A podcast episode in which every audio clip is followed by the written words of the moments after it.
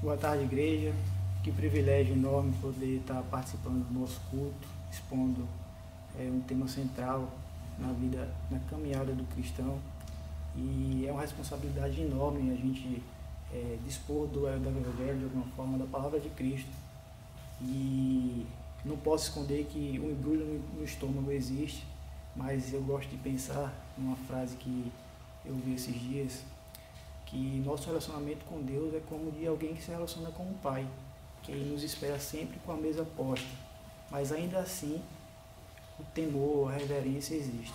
E com esse temor e reverência a, a palavra, gostaria que vocês ouvissem Gálatas cinco, vinte e dois a vinte e quatro, que fala assim: mas o fruto do Espírito é amor, alegria, paciência, amabilidade, bondade, fidelidade, mansidão, domínio próprio. Contra essas coisas não há lei. E os que são de Cristo Jesus crucificaram a carne, como as suas paixões e concupiscências. Irmãos, paciência é a nossa virtude do Espírito hoje. Você é alguém paciente? Como essa virtude do Espírito Santo é demonstrada na sua caminhada? E quem a reconhece em você? É um autoconhecimento? É um conhecimento pessoal? Ou é um conhecimento, reconhecimento celestial? A verdade é que paciência, diferente dos temas já citados, amor, alegria, paz, ela nos traz de volta à realidade na segunda-feira. É, diz respeito muito ao nosso aspecto pessoal, de vida, de quanto a gente suporta as circunstâncias da vida, mas também fala de relacionamento, o quanto somos tolerantes com nossos irmãos. E duas características são de, definidas de forma direta a respeito da paciência. A primeira é que ela é a capacidade de suportar por longo tempo a qualquer oposição e sofrimento que a vida, por algum motivo, nos traga, demonstrando sempre perseverança, sem desejo de retaliação ou qualquer desejo de vingança em relação àquela circunstância. Uma outra característica é que a paciência ela é a capacidade de tolerar as fraquezas e os defeitos, as limitações dos nossos irmãos, sem desejo de vingança, sem desejo de se, de se opor de alguma forma àquela, à, à circunstância que ele se, se pôs a nós, e isso é, um, é uma característica pessoal e relacionamental. Então, eu queria que vocês prestassem atenção numa história que fala bastante dessas duas características, da capacidade de suportar o sofrimento e da capacidade de tolerar os nossos irmãos. É... Em mil oitocentos e vinte e oito, nasce Horácio Spafford. Horácio Spafford é o autor da canção Sou Feliz com Jesus. Ele nasce em Nova York e, no decorrer da sua vida, ele vai morar em Chicago, onde é, materializa a sua profissão. Ele se forma em Direito e ali ele é reconhecido por seu saber jurídico e reputação ilibada. É alguém que tem muitos bens advindo do seu labor, do seu trabalho, mas é alguém também que é cristão. Em mil oitocentos e sessenta e um, ele casa com Ana. Ana, que mais tarde, em mil oitocentos e setenta, eles têm quatro filhos, né, sendo um menino e três meninas. Mais tarde, ele teria uma outra menina. Só que ainda nesse ano de mil oitocentos e setenta, o primeiro impacto acontece na sua família. É, o garoto, de apenas quatro anos, é acometido de uma grave doença, uma febre que não consegue suportar e vem a óbito. O primeiro impacto acontece na família de Horácio Spafford. Mais tarde, em mil oitocentos e setenta e um, mais precisamente em nove de outubro de mil oitocentos e setenta e um, um, um incêndio devasta a cidade de Chicago, o qual é conhecido até hoje como um dos maiores, se não o maior incêndio da história de Chicago e dos Estados Unidos. Dizima cerca de um terço da, da cidade de Chicago. E Horácio, como sendo alguém que tinha grandes investimentos no ramo imobiliário, perde grande parte da sua riqueza. Esse é o segundo impacto que acomete a família de Horácio, de alguma forma.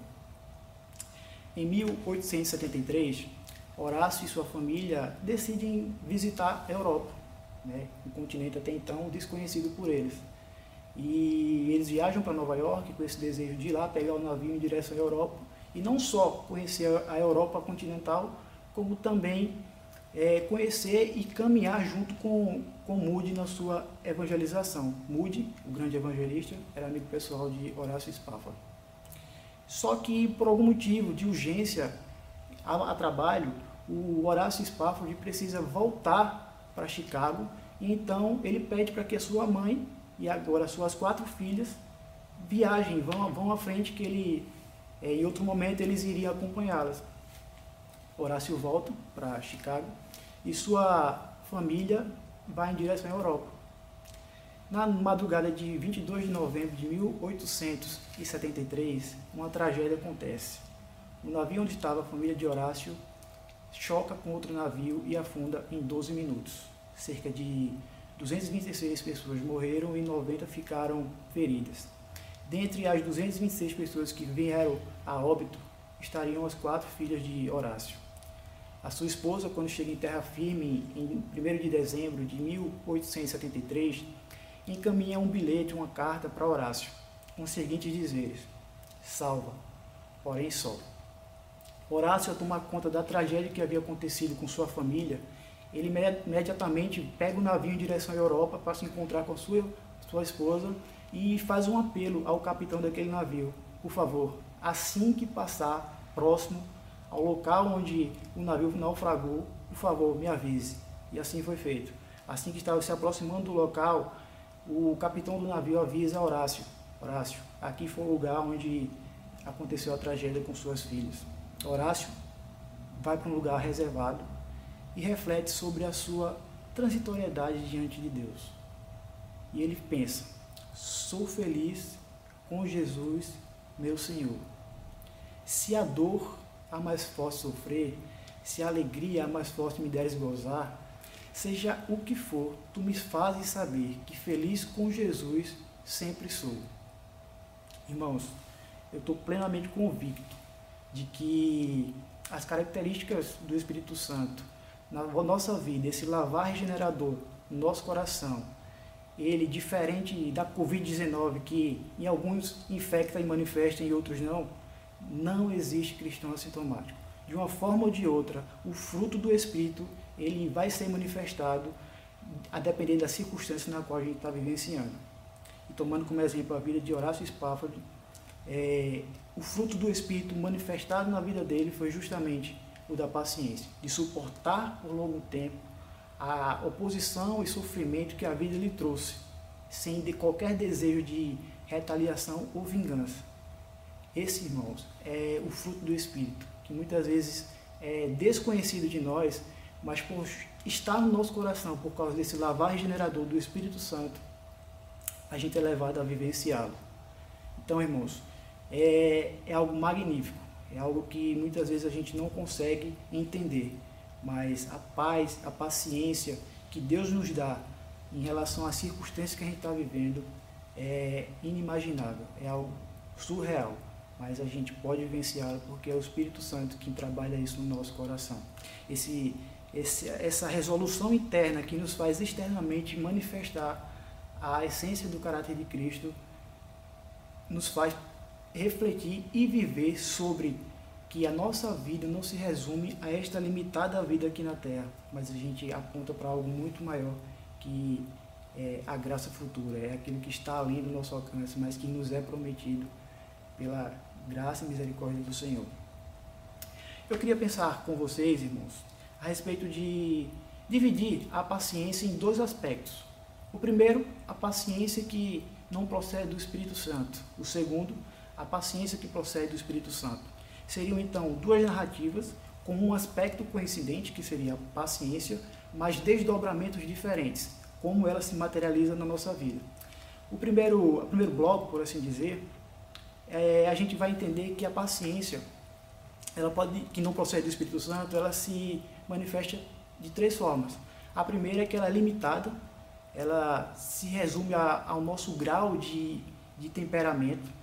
A segunda é que ela é endurecedora, ela cauteriza a nossa mente. O terceiro é que ela é enganosa, nos leva à autojustificação. Queria contar uma história para vocês nesse sentido.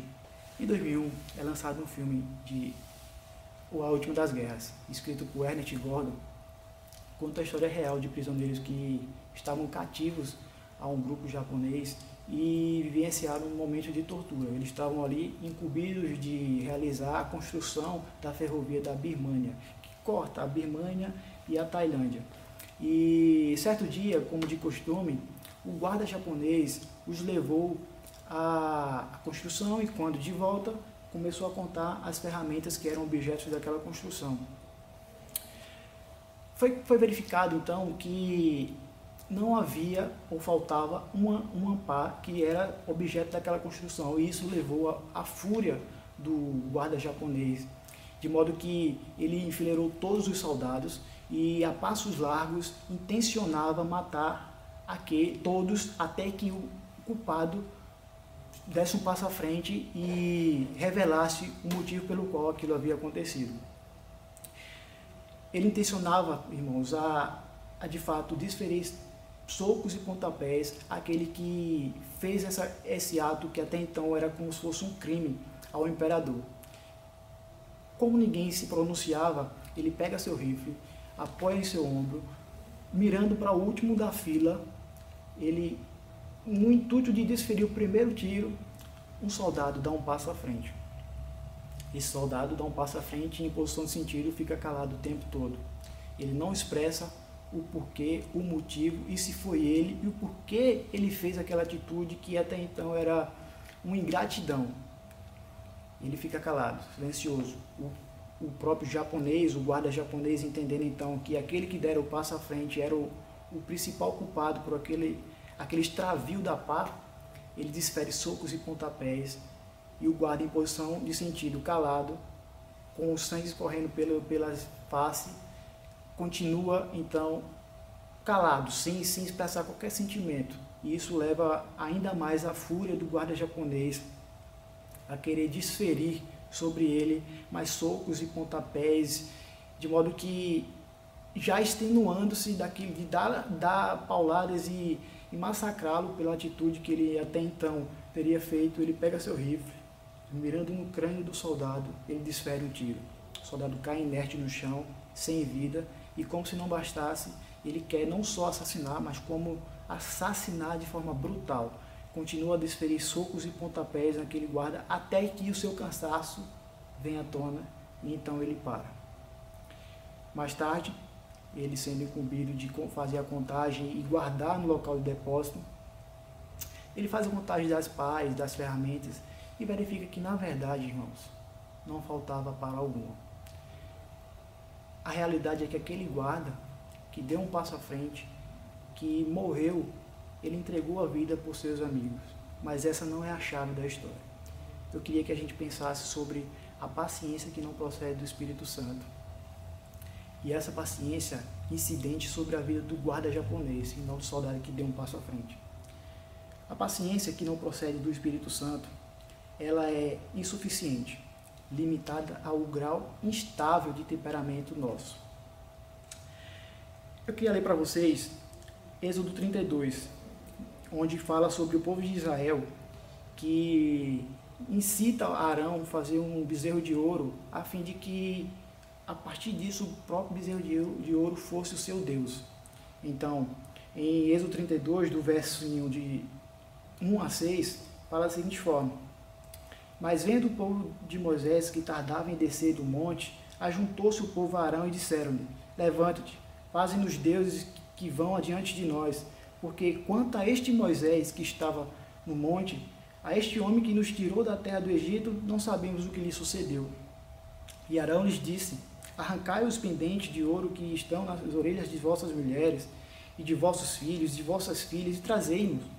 E então todo o povo arrancou os pendentes de ouro que estavam nas suas orelhas, e os trouxeram a Arão. E ele os tomou das suas mãos, e formou o ouro com buril, e fez dele um bezerro de fundição. Então disseram: Estes são teus deuses, ó Israel, e, te, e que tiraram da terra do Egito. Irmãos, um reflexo claro da paciência que não procede do Espírito Santo é que ela é insuficiente, é limitada ao nosso grau instável de temperamento. O próprio povo de Israel, como sendo alguém, uma, umas pessoas separadas por Deus, não vivenciou essa paciência que procede do centro da glória de Deus. Um segundo ponto, ainda da paciência que não procede do Espírito Santo, é que ela é endurecedora e cauteriza nossa mente.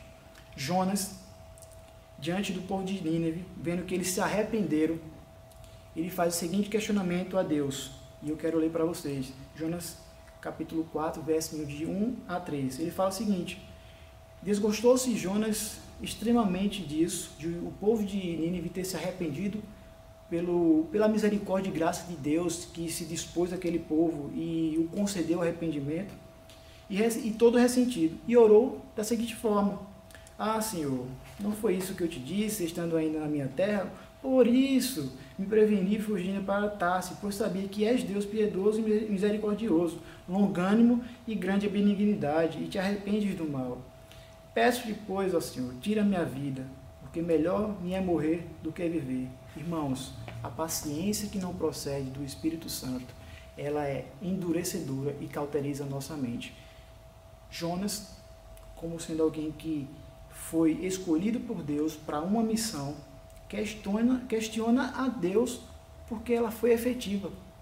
Questiona a Deus porque ele agiu com longanimidade, paciência, misericórdia com o povo de Nínive, levando-os ao arrependimento e fazendo-os reconhecer os seus maus caminhos.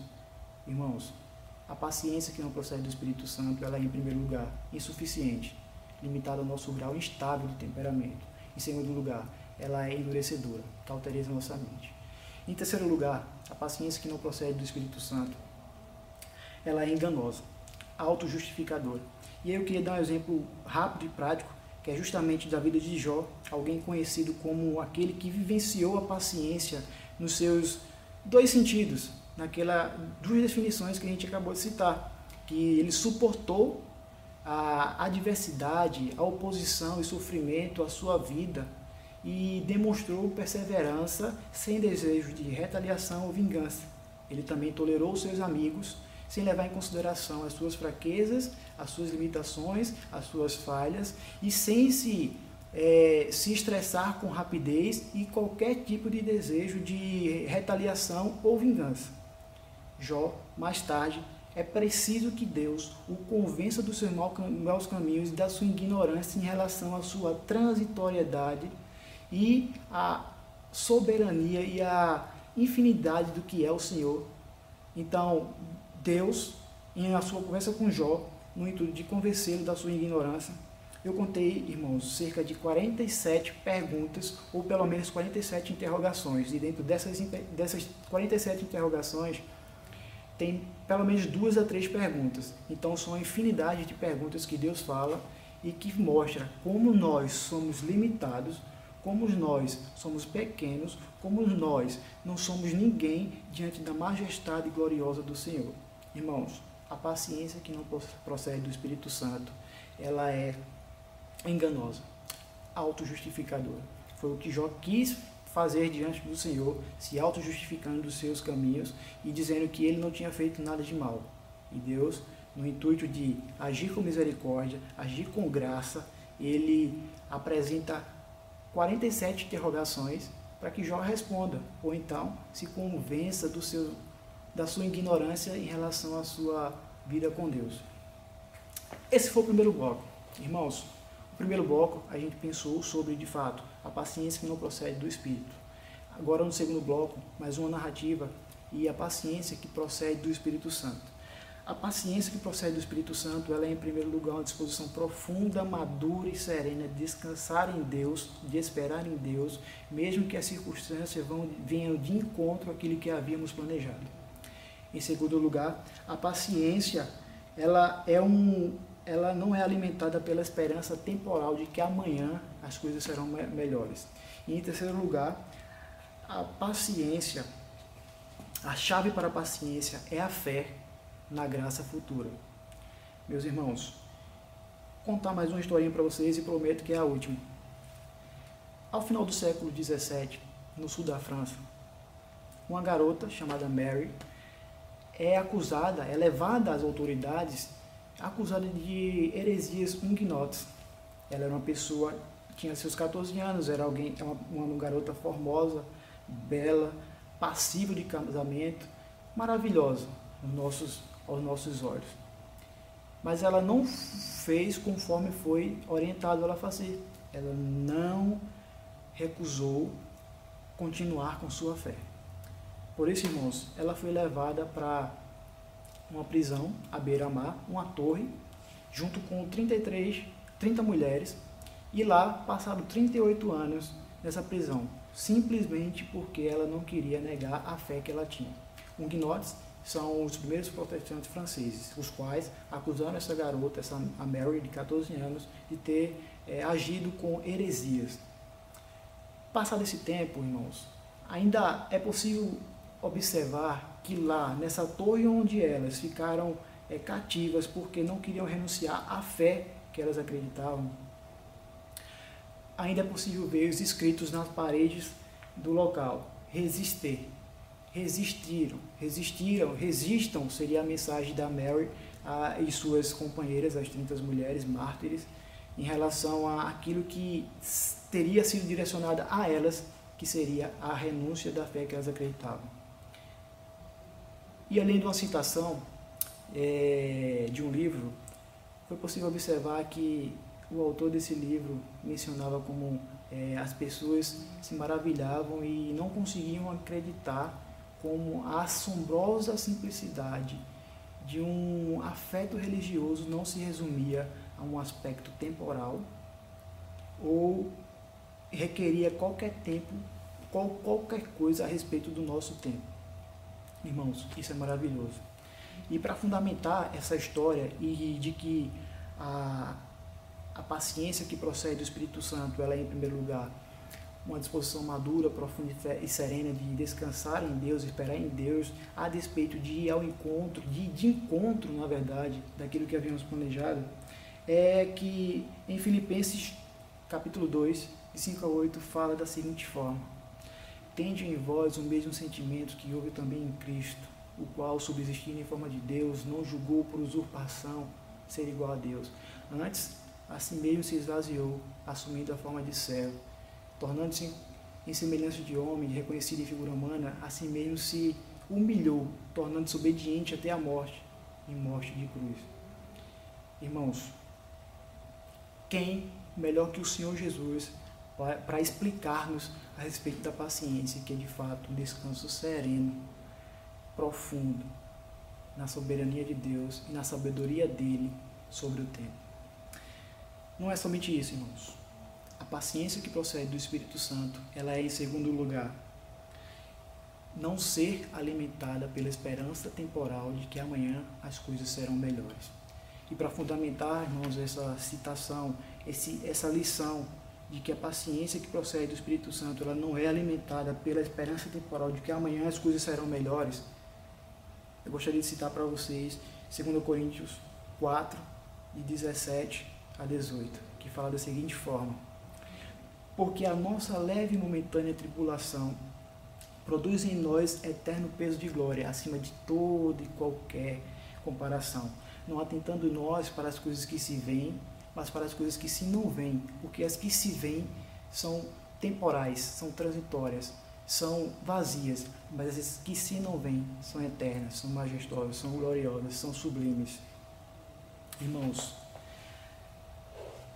a paciência que procede do Espírito Santo, ela é uma, ela não é alimentada pela esperança temporal de que amanhã as coisas serão melhores. E finalizando, irmãos, é, o terceiro ponto, chegando já próximo ao fim da nossa mensagem, a paciência que procede do Espírito Santo, ela, em primeiro lugar, é uma disposição madura, serena e tranquila de descansar na vontade de Deus. Ela é, em segundo lugar, é não é alimentada pela esperança temporal de que amanhã as coisas serão melhores. E em terceiro lugar, irmãos, a paciência fruto do Espírito Santo, ela é a chave para a fé na graça futura. Ela é a chave para a fé na graça futura. Em Hebreus doze, dois fala: olhando firmemente para o autor e consumador da nossa fé, Jesus, o qual, em troca da alegria que lhe estava proposta, suportou a cruz, não fazendo caso da ignomínia, e está assentado à destra de Deus. Irmãos, a paciência que procede do Espírito Santo, ela é a chave para a fé na graça futura. Que sejamos é, encorajados, irmãos, a descansar na sublimidade do Evangelho, daquilo que Cristo fez, que nos justificou e nos regenera e nos regenerou das obras que antes eram processadas no nosso coração: prostituição, impureza, lascívia, inimizades, porfias, ciúmes, iras, dissensões, discórdias, glutonarias, bebedices. Essas obras que anteriormente eram processadas no nosso coração, fomos regenerados. Esse lavar regenerador do nosso coração agora nos faz expressar a essência do que Cristo é em nós. Irmãos, para concluir, esses versículos ora citados, de que a gente precisa ter em nós o mesmo sentimento que houve também em Cristo, o qual, subsistindo em forma de Deus, não julgou por usurpação ser igual a Deus, antes a si mesmo se esvaziou, de, de levar em consideração que a nossa leve e momentânea tribulação produz em nós eterno peso de glória, acima de toda e qualquer comparação, de que a gente não deve atentar para as coisas que se veem, mas para as coisas que se não veem, porque as que se veem são transitórias, mas as que se não veem são eternas e sublimes, e de que devemos olhar para o autor e consumador da nossa fé, Jesus, que suportou a cruz e não fez caso da ignomínia, mas já está assentado à destra de Deus. Esses versículos, irmãos, ora citados, nos fazem pensar da seguinte forma: Deus não nos promete uma vida com bonanças, com maravilhas, com riquezas, com alegrias totalmente nessa terra. Mas Ele nos direciona a refletir e pensar que a nossa vida não se resume nesta vida, mas nos aponta para algo muito maior, que é a própria glória de Cristo, que é estar nos céus com o Senhor, louvando e glorificando dia e noite. Irmãos, descansemos nessa verdade, que não nos está prometida para essa terra, mas nos está levando e direcionando para algo muito maior e além do que a gente pode vivenciar aqui, algo além do que a gente pode imaginar. Irmãos, Deus nos abençoe e nos ajude nesse sentido, a verdadeiramente vivenciar a paz que procede do Espírito Santo, que essa verdade, irmãos, nos confronte no nosso dia a dia e nos ajude a expressar a, o caráter de Cristo que é revelado em nós pelo lavar regenerador do Espírito Santo. Amém. Deus nos abençoe. E aí, é, partilhemos agora do nosso momento de ceia, lembrando firmemente de que Jesus foi transpassado pelas nossas transgressões, moído pelas nossas iniquidades, e o castigo que hoje nos traz a paz estava sobre Ele, e sobre as suas pisaduras fomos sarados. Esse sacrifício vivo de Cristo, que saiu do seu trono de glória e dá a sua vida em favor de nós, e com isso nos justifica e nos regenera, para que vivamos nesta vida transcendendo o caráter dele. Ele quer também, irmãos, que a gente faça traga à memória aquilo que nos dá esperança, que é justamente esse sacrifício vivo. Então, irmãos, com aquele que está conosco assistindo essa pregação, ou se você está só, não se sinta só. É, você pode é, ligar para alguém, você pode é, partilhar até mesmo com, com você e o próprio Deus, se isso for a sua vontade, mas que você traga à memória isso que nos dá esperança, que é o sacrifício de Cristo.